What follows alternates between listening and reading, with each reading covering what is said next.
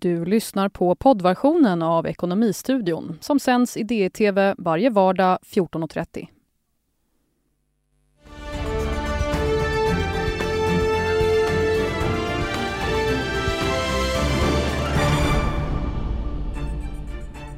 Annika Strandhäll, frågan är hur Centerpartiet ställer sig till misstroendevotumet som väckts av Moderaterna.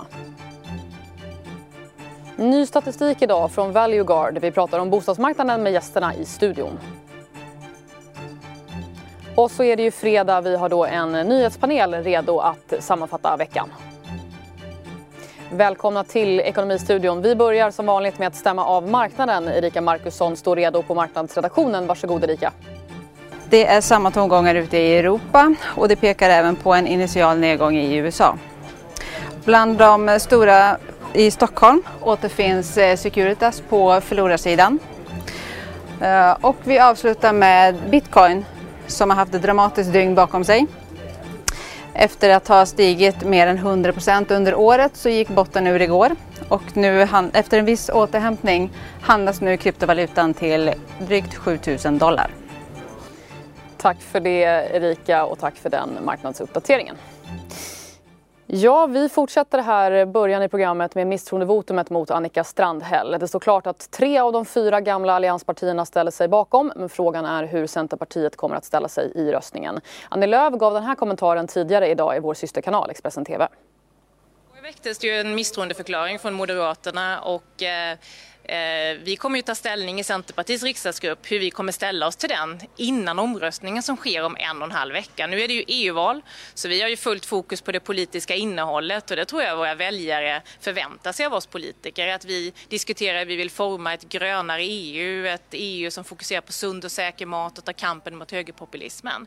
Så parallellt med den EU-valrörelse som nu är väldigt intensiv så kommer Centerpartiets riksdagsgrupp när vi träffas ta ställning till det här. Mm, jag sa Annie Lööf tidigare idag och med mig för att prata om det här är Tobias Wikström, ledarskribent på DI. Välkommen hit. Tack. Eh, ja, hur börjar vi här då, då? Hur ska man tolka Lööfs besked?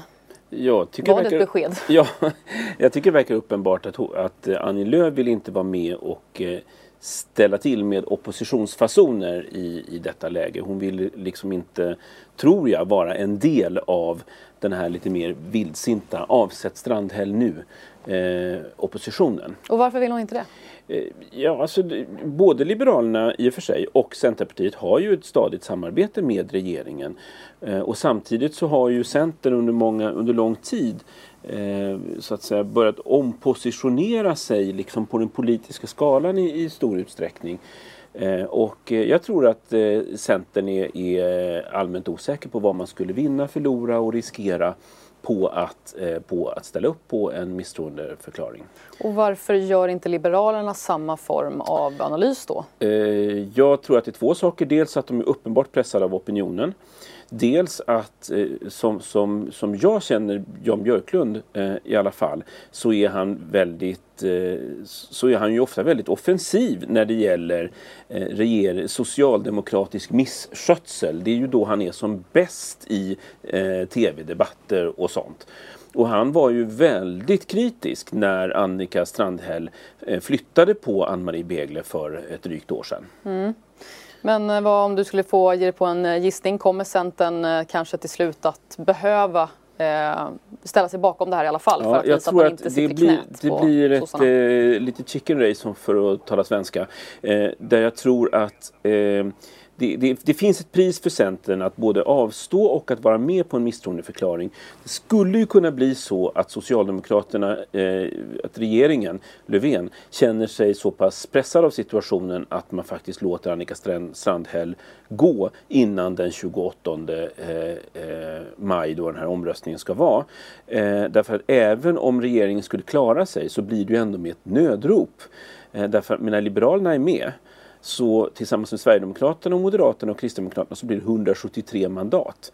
Eh, och då skulle den andra sidan då vinna med 175 därför att det är ju en vilde som förmodligen inte kommer att dyka upp. Mm. Och det är ju inget jättestarkt förtroende att man med en röst klarar sig undan en misstroende, eh, misstroendeförklaring. Och så viktigt tror inte jag att Annika Strandhäll är för Löfven. Det, men det är en spaning bara.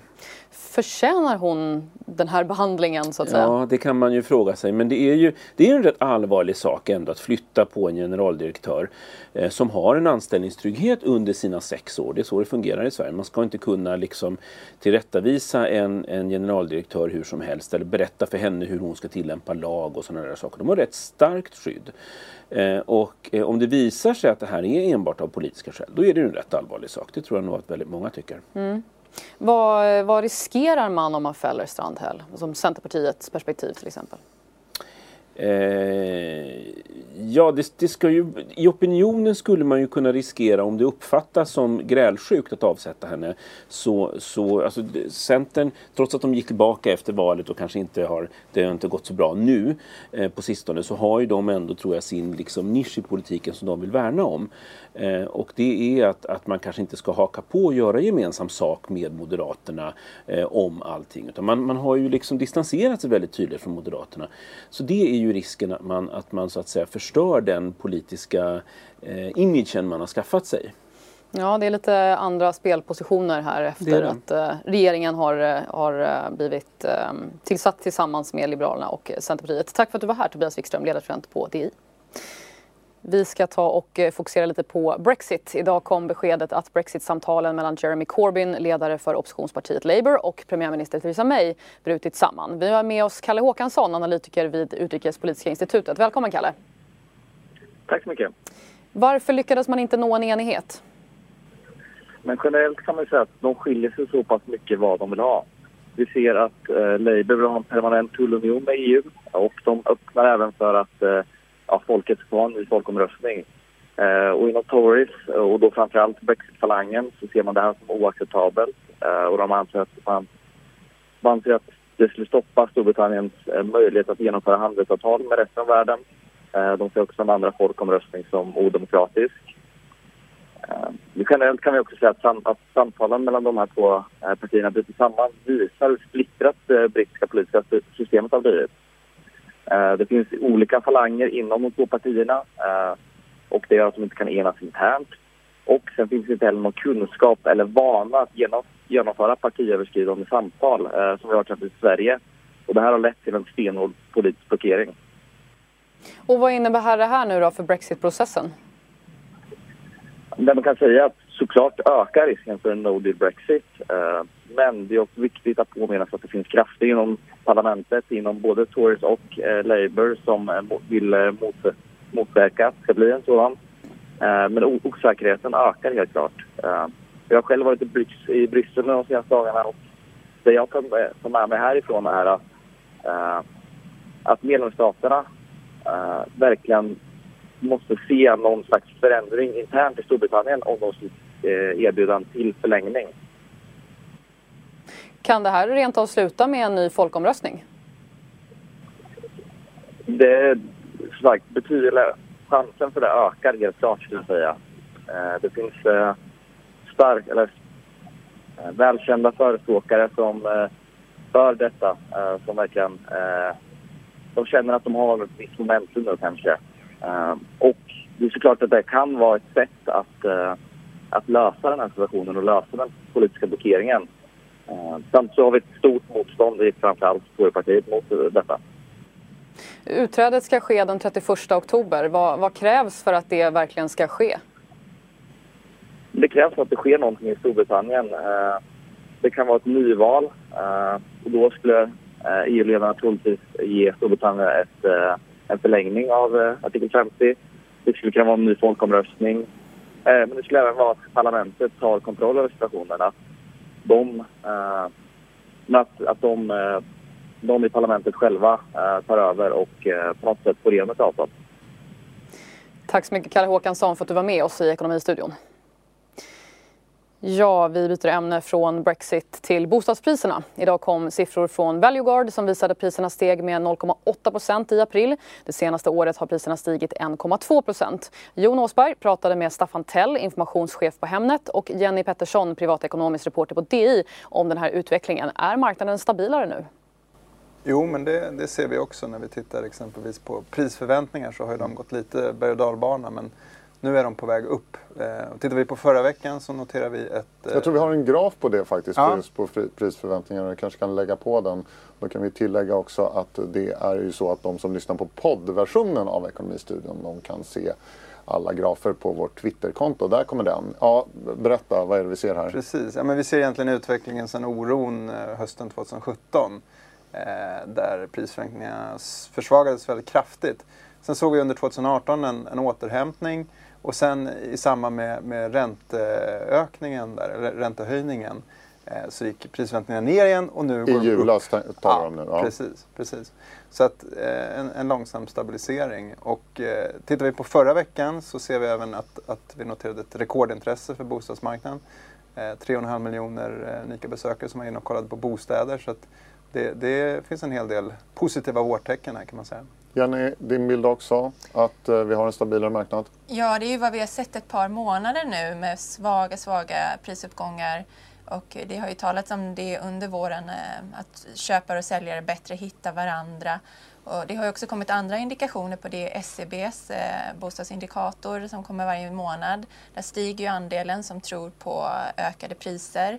Eh, Erik Olssons, fastighetsmäklarföretaget, de gör ju en sån här visningsundersökning.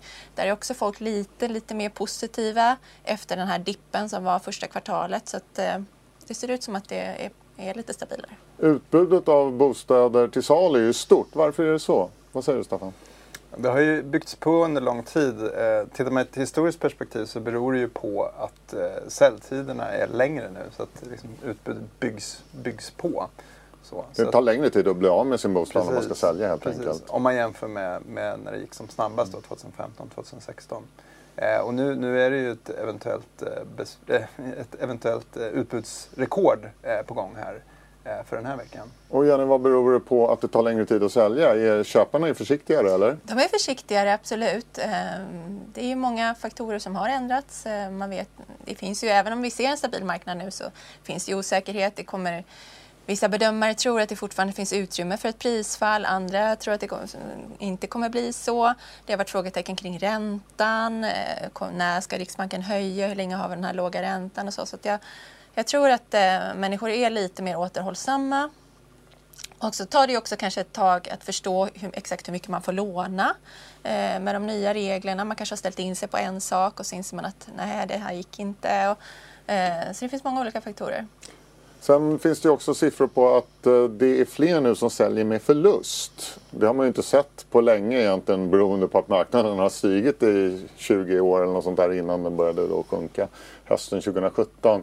Men vad säger det där egentligen? Är det så att det är människor som helt enkelt är tvingade att sälja? Är det därför vi, vi ser den här trenden eller vad säger du Staffan? När man såg oron slå, slå till där 2017 på hösten då, då vittnade ju många mäklare om att säljarna hade eh, orimliga prisförväntningar. Att det är det som har bidragit till den här trögare marknaden. Så det kan vara naturligt att nu har de nya spelreglerna satt sig lite här med, med tuffare utlåningsregler och amorteringskrav och så vidare. Att, eh, det finns en grupp som, som behöver sälja. Vi ska ta och titta på några objekt som är ute just nu. Rekordutbudet som sagt och eh, två av dem, eh, det första kan vi titta på, det ligger på Linnégatan i Stockholm och där vill man ha 43 miljoner kronor, har jag för mig att det var ungefär i alla fall, för eh, en barre som då betingar ett pris av 200 000 kronor per kvadratmeter. Det finns tydligen efterfrågan fortfarande på den här typen av, vad ska vi kalla det för, upmarket objekt ändå. Ja, men så är det ju. I, en lite trögare marknad så är det ju ofta de mest attraktiva objekten som, som går bra. Nu är det här ett ganska extremt objekt eh, mm. med ett kvadratmeterpris på 200 000 för en så pass stor eh, bostad. Men det visar att, att det gör, eh, görs bra affärer. Och även om det är ett rekordutbud så kan ju det vara väldigt eh, Lokalt kan det finnas en helt annan bild. Jag pratade med en mäklare igår som jobbar på Södermalm i Stockholm eh, som är ett väldigt attraktivt bostadsområde. Hon sa här har vi brist på, på objekt så vi har liksom inga problem med att sälja det som kommer ut. Det är snarare så att köparna är frustrerade för det finns ingenting att köpa. Så har du ett riktigt attraktivt objekt så är det ju sällan ett problem. Det kanske är svårare för de personerna som, där det finns väldigt mycket likvärdiga lägenheter eh, ute på marknaden. Där behöver man kanske jobba lite mer med med sin USP. Ja, det låter som att det är väldigt stora skillnader mellan olika orter och i storstäderna finns det till exempel väldigt mycket nyproduktion och sådär.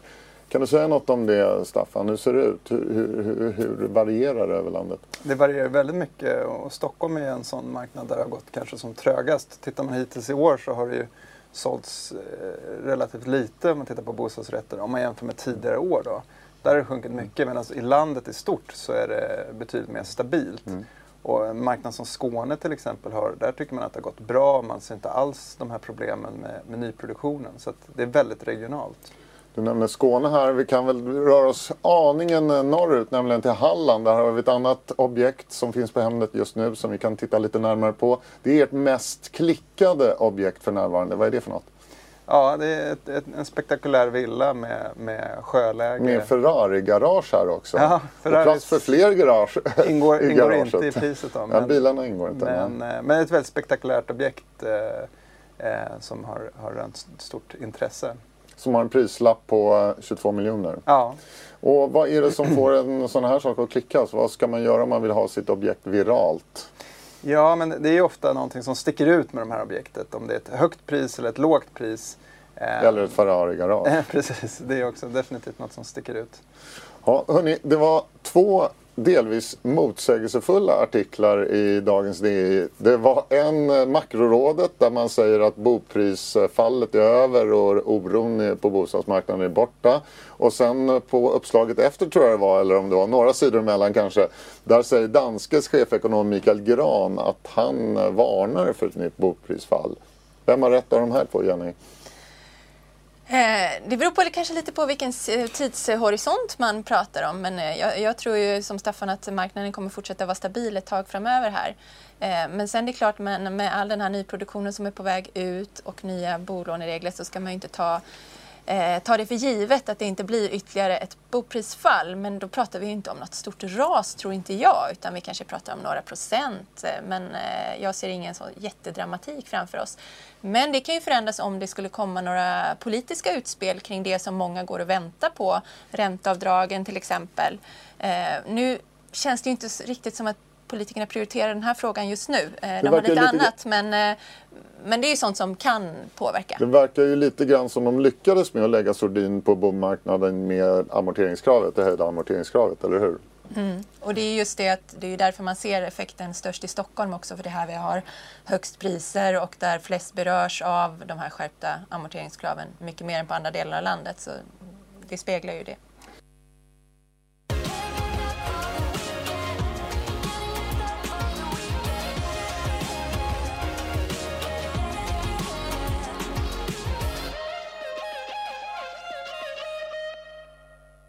Ja, det är ju fredag. Det innebär att vi har besök av en ny uppställning gäster i Fredagspanelen som ska sammanfatta veckan som gått. Och det gör vi tillsammans med Linda Nordlund, ledarskribent på Expressen och med Alexander Norén, ekonomijournalist på SVT, aktuell med en serie om privatekonomi, Koll på pengarna.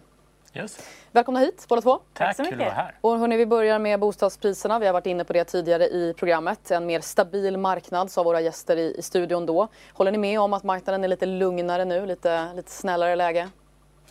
Jag tror att det är flera marknader. Eh, de här aggregerade priserna upp 0,8 procent i april eh, jämfört med mars. Det, bakom det döljer sig ju olika marknader som går olika bra. Men om man då pratar generellt sett eh, så verkar det som att å ena sidan så folk har fattat den låga räntan är här fortfarande och kommer vara här långt därtill. Så man vågar, om man kan få låna. Om man kan få låna. Samtidigt, i andra vågskålen, ett utbud som ökar som allt annat lika borde pressa priserna. Så att, och så landar det där någonstans plus minus noll strax uppåt. Jag skulle säga att det är, det är väl stabilt just nu. Mm. Eh, men det är ändå de här drag kamperna. Och då är frågan, kommer utbudet öka ännu mer? Ja, då kanske det blir press. Eh, och, och tilltron till framtiden. Ja, vi får se vart det tar vägen. Så lite balansläge snarare än att... Ja, det... inte ropa att nu är de champagnegaloppen tillbaka. Och, och nej, eh, kraschen kanske inte runt dörren. Men... Byggandet har ju faktiskt avstannat ganska, i ganska hög utsträckning. Och det är ju, till exempel i Stockholm så blir det hälften så många byggstarter i år som man hade räknat med. Mm. Så att vi kan ju se att utbudet kommer nog inte att fortsätta vara så väldigt stort utan är det några år till så, så kanske det blir en, en balans men på en annan nivå. Alltså bostadsmarknaden är ju så otroligt hårt kritiserad från alla håll. Vad är det egentligen som är fel på den? Det har saknats politisk vilja och ledarskap under, ja, vad säger man, 50-60 års tid.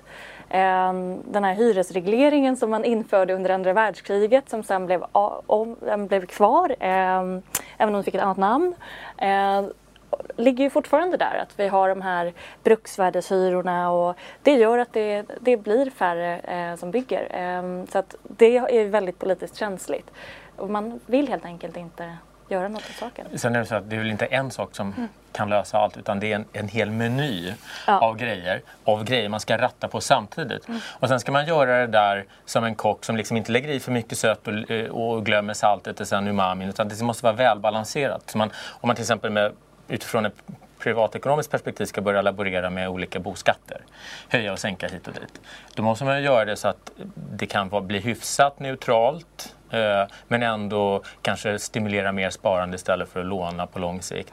Eh, och inte rucka om båten för mycket för då blir folk rädda och då kanske man kan orsaka det där raset som mm. sen kan påverka ekonomin i stort. Så man måste göra det en, mycket på en gång, mm. brett politiskt över hela spektrat så att man vet att det här kommer gälla. Ja, det låter och då som behöver man ju fallgropar. Ja, man behöver ha blocköverskridande och det finns ju faktiskt en möjlighet nu och det är den här skattereformen som är eh, ändå lite utlovad ska komma de närmaste åren det är ju ett gyllene läge att göra alla de här stora reformerna samtidigt i det här jättepaketet. Så att man inte riktigt heller politiskt behöver ta diskussionen om varje enskild fråga. För då blir det för jobbigt tror jag för politikerna. Men frågan är om de kan lyckas. De hade ju bostadspolitiska samtal som havererade.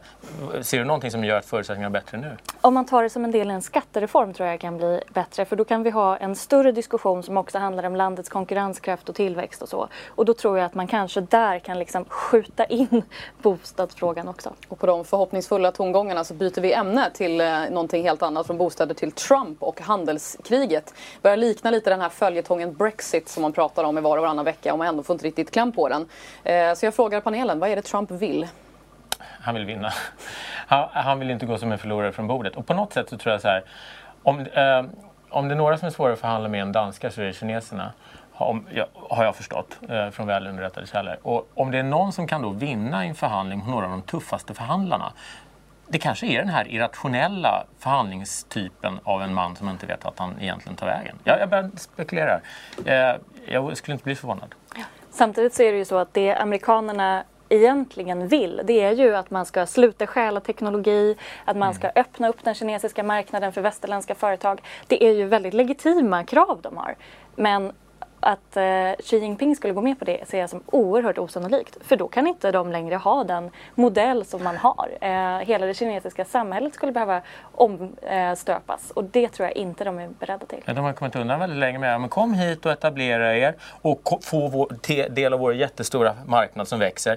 Bara vi får kika under huven på den där bilen och in i den där processorn så vi kan lära oss. Och nu är ju de minst lika duktiga på det. Så de har ju tjänat mycket på det. Egentligen är det, är det intressant att fråga sig varför är det ingen som har ifrågasatt det där tidigare? Ingen har varit mäktig nog kanske?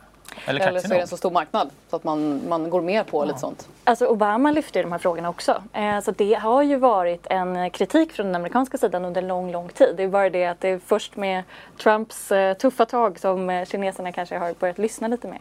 Vad säger ni om Kinas svar på höjningarna då? Svarar ju liksom inte lika hårt som Trump går framåt med 200 miljarder först på värde av varor och sen kanske 325 till. Kina svarar med 60 miljarder. Jag tror att Kina vet att det här, eh, ett riktigt eh, ännu mer upptrappat handelskrig skulle slå hårt mot dem. Eh, och jag tror att det är därför man håller igen lite. Man har en väldigt tuff retorik men man håller igen lite i, i tullarna. Mm. Alexander? Alltså, sen är väl också frågan i vilken utsträckning de är beroende av goodwill från resten av världen. För de kanske vill framstå som ja, men, resonabla. Sen vet man ju inte vad de hur, hur det går till när de förhandlar på riktigt och pratar med varandra. Det är ju röksignalerna som man skickar utåt. Vi tar och byter ämne igen. Sista ämnet för eh, den här eh, veckopanelen. Nu då till politiken som varit och kanske framförallt stormen kring Annika Strandhäll och tjänstemännens brev om att hon har ljugit för konstitutionsutskottet om processen kring hur Försäkringskassans generaldirektör fick gå. Med bakgrund av uppgifterna så väcker Moderaterna med stöd av KD och Liberalerna misstroende mot Strandhäll och eh, Centerpartiet har sagt idag att de ska ta ställning till det här i sin riksdagsgrupp. Hur allvarligt är det här, Linda? Det är ju väldigt allvarligt. Eh, dels är ju de anklagelser som riktas mot Strandhäll oerhört allvarliga. Att ljuga för konstitutionsutskottet, eh, det är ju riksdagens organ som granskar regeringens arbete. Det är ju väldigt allvarligt. Att hon dessutom har sagt upp en generaldirektör bara för att vinna politiska poänger i en valrörelse och därmed politiserat byråkratin. Det är ju också en allvarlig anklagelse. Och för Stefan Löfven att två gånger hamna i situationen att hans ministrar möter misstroendevotum i riksdagen och att han därför kanske måste göra om sin regering. Det visar ju verkligen att det är ett svagt ledarskap i Rosenbad. Mm. Jag funderar på eh, varför kommer precis just nu? Visserligen pågår ju KU eh, förhören om det här, det är en process. Men eh, har det någonting att göra med att det är en liten valrörelse på gång? Det är väl... Eh, och sen är det lite intressant när Liberalerna gick ut i morse och sällade sig till Moderaternas förslag om att om misstroende. Eh, pressen på Annie Lööf att då var den enda i det gamla borgerliga gänget som inte... Frågan är hur mycket hon känner att det är jobbigt. Eh, nu har hon ju köpt sig tid genom att säga att vi har en EU-valrörelse först. Men kommer hon, hon kommer ju möta, hon kommer möta den här frågan hela mm. tiden. Mm. Jag tror att det blir svårt för Centern att eh, att stå kvar för då blir det så oerhört tydligt att man är inte, man är inte opposition utan då är man ju ett stödparti eh, rakt ut. Och det har hon ju så ändå... du tror att hon kommer stödja det här misstroendet till slut? Jag tror att hon kommer tvingas till det. Om det inte är så att Löfven är en skicklig förhandlare och lyckas eh, köpa Centerpartiet med eh, någon väldigt eh, spännande reform som står högt upp på deras eh, lista. Men eftersom de fick det mesta de bad om redan i 73-punktsuppgörelsen så har jag lite svårt att se vad det skulle vara. Mm. Genomförandet av dem? ja, det kanske kan vara det. Till sist då på den här punkten, misstroendevotum är ett väldigt kraftfullt verktyg. Man kanske inte ska ta till det i första taget. Är det, är det rättvist, är det bra att göra det i det här läget? Har hon förtjänat det här? Det tycker jag. Eh, därför att det hon har gjort är att hon har haft en generaldirektör som har följt hennes instruktioner till punkt och pricka. Och sen så fort det blev politiskt jobbigt i en valrörelse så valde hon att göra Ann-Marie Begler till ett bondeoffer. Och det är faktiskt inte så man ska agera som minister. Vi har inte ministerstyre i Sverige. Eh, jag tycker att det är, det är, hon har visat sig väldigt olämplig att vara minister. Mm. Får se hur det där eh, spelar ut sig. Men eh, till sist innan vi avslutar Eurovision-final nu på lördag. Ska ni titta? Ja, självklart. Någon, alltså, någon favorit? Eh, Island. Eh, om, om, om de här eh, vad var det, sadomasochistiska konstinstallations eh, antikapitalist eh, performanceartisterna. Och det kände du bara var så din grej? Nej, jag tycker musik är absolut ingen för. Men alla de här udda inslagen som Island, det är det som är Eurovision. Alltså mainstreammusik som är bra, hyfsat som radiolistmusik, det, det har man ju ändå. Mm. Det är foliehattarna man vill åt. Det är knäppjökarna man vill se. Är det inte Norge som har ett bidrag med, eh, med fjäll och norrsken? Och... Det är en bra, Jon, Jon bra reklam. Ja. Exakt, norska Jon Henrik. Men, men, nu kommer det här gå på export. För nyheten i veckan var att Christer Björkman har signat en deal med EBU om att de ska ta Eurovision-konceptet till USA. Han har Peter Settman med sig och någon annan demonproducent. Och så American, um, American Song Contest. American Song Contest. Sen blir det Asian Song Contest. Vad, vad är det nästa? Universe Song Contest. World Song Contest. Ja, yeah, okej. Okay. Det, det, det kanske... Det kan, we haven't seen nothing yet. Panelen ska titta eh, märker vi. Tack så mycket för att ni var här Alexander Norén och Linda Nordlund. För båda, båda två för att ni var här idag. Vi har kommit fram till dagens siffra. Den handlar om Donald Trump och hur mycket han tjänade under 2018. Enligt dokument om presidentens finansiella intressen som publicerats av Vita huset tjänade Trump 434 miljoner dollar under 2018. Det har han gjort genom att fortsatt engagera sig i Trump-organisationen parallellt med presidentposten. 434 miljoner dollar är därmed dagens siffra. Och det var allt vi hade att bjuda på i dagens Ekonomistudion. Vi är tillbaka igen på måndag, halv tre. Ha nu en trevlig helg.